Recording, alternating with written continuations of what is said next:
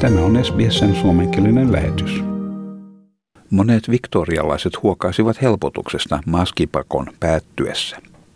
Kuitenkin Australian lääkärijärjestön AMA:n tohtori Simon Judkins sanoi, että vapaaehtoinen hengityssuojaimen käyttö on asia, mitä ihmiset voivat tehdä estääkseen COVID- ja muiden virusten leviämistä.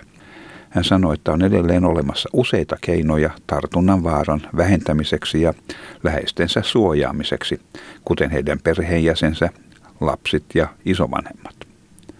Ihmisiä joutuu edelleen sairaalaan ja COVID aiheuttaa edelleen kuolemia. I just want people to understand that there's things that they can do that will decrease their risk of getting COVID and therefore also decrease the risk of them passing that infection on to other people, you know, their family members, their kids, their grandparents. Because as we know, COVID is still putting people in hospital and people are still dying because of COVID. AMA sanoo COVID-tartuntojen suuren lukumäärän ja syksyn myötä yleistyvän influenssan kuormittavan jo ennestään paineen alla olevaa terveydenhuoltoa entisestään. Ambulanssihenkilökunnan ammattijärjestön Danny Hill sanoo, että hänen alallaan henkilöstö on jatkuvan paineen alla. He joutuvat kirjaimellisesti auttamaan potilaita sairaaloiden käytävillä. He tuovat mukanaan lääkitykset ja välineet, joita käytetään ambulanssissa matkalla sairaalaan, jatkaen sairaalakäytävässä ensiapuaan, kunnes potilaalle löytyy vuodepaikka ja sairaalan henkilöstö pääsee jatkossa huolehtimaan potilaasta.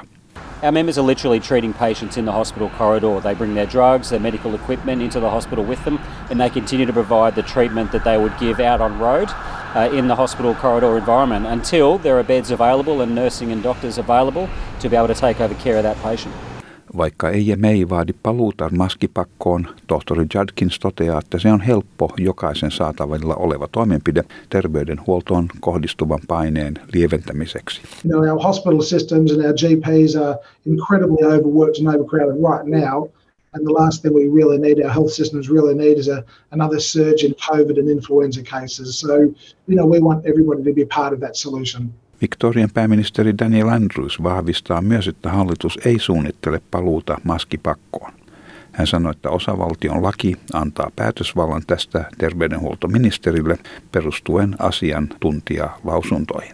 Tällä hetkellä tämä ei ole todennäköistä. The act, the law of our state vests those powers with the health minister, but I don't believe, and he would only ever do that based on advice, and I don't believe he has advice to do that. Hengityssuojainten käyttö kuitenkin jää pakolliseksi terveydenhuollon piirissä ja julkisissa kulkuvälineissä. Epidemiologian professori Nancy Baxter sanoi, että vaikka suojainten käyttö on tärkeää, rokotusten ja tehosteannosten pitäminen ajan tasalla vähentävät sairaalahoidon tarpeen vaaraa, varsinkin talven alkaessa. If we got everybody boosted, it would really reduce the number of people who are getting sick from COVID. And that's really important in terms of the healthcare system. Getting everyone that's eligible for the booster, and those that are eligible for the winter dose, will have a impact, a definite impact on the number of people who are seriously ill.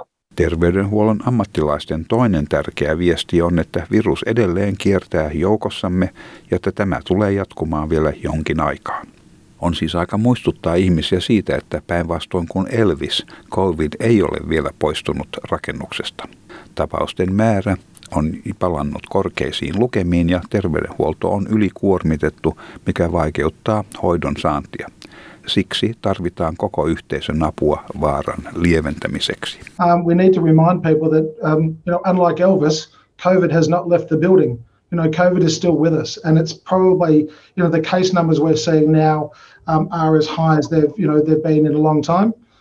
Our healthcare systems are more stretched now than we're in a state of emergency. So, you know, our access into the healthcare system, into public hospital beds, our ambulance ramping, they're all at record levels. And so, you know, we need everybody in the community to do their little bit to try and decrease the impact of COVID, decrease the impact of influenza, decrease the pressure on the health system. Tämän jutun toimitti SBS-uutisten Gloria Kalash. Haluatko kuunnella muita samankaltaisia aiheita? Kuuntele Apple, Google tai Spotify podcasteja tai muuta suosimaasi podcast-lähdettä.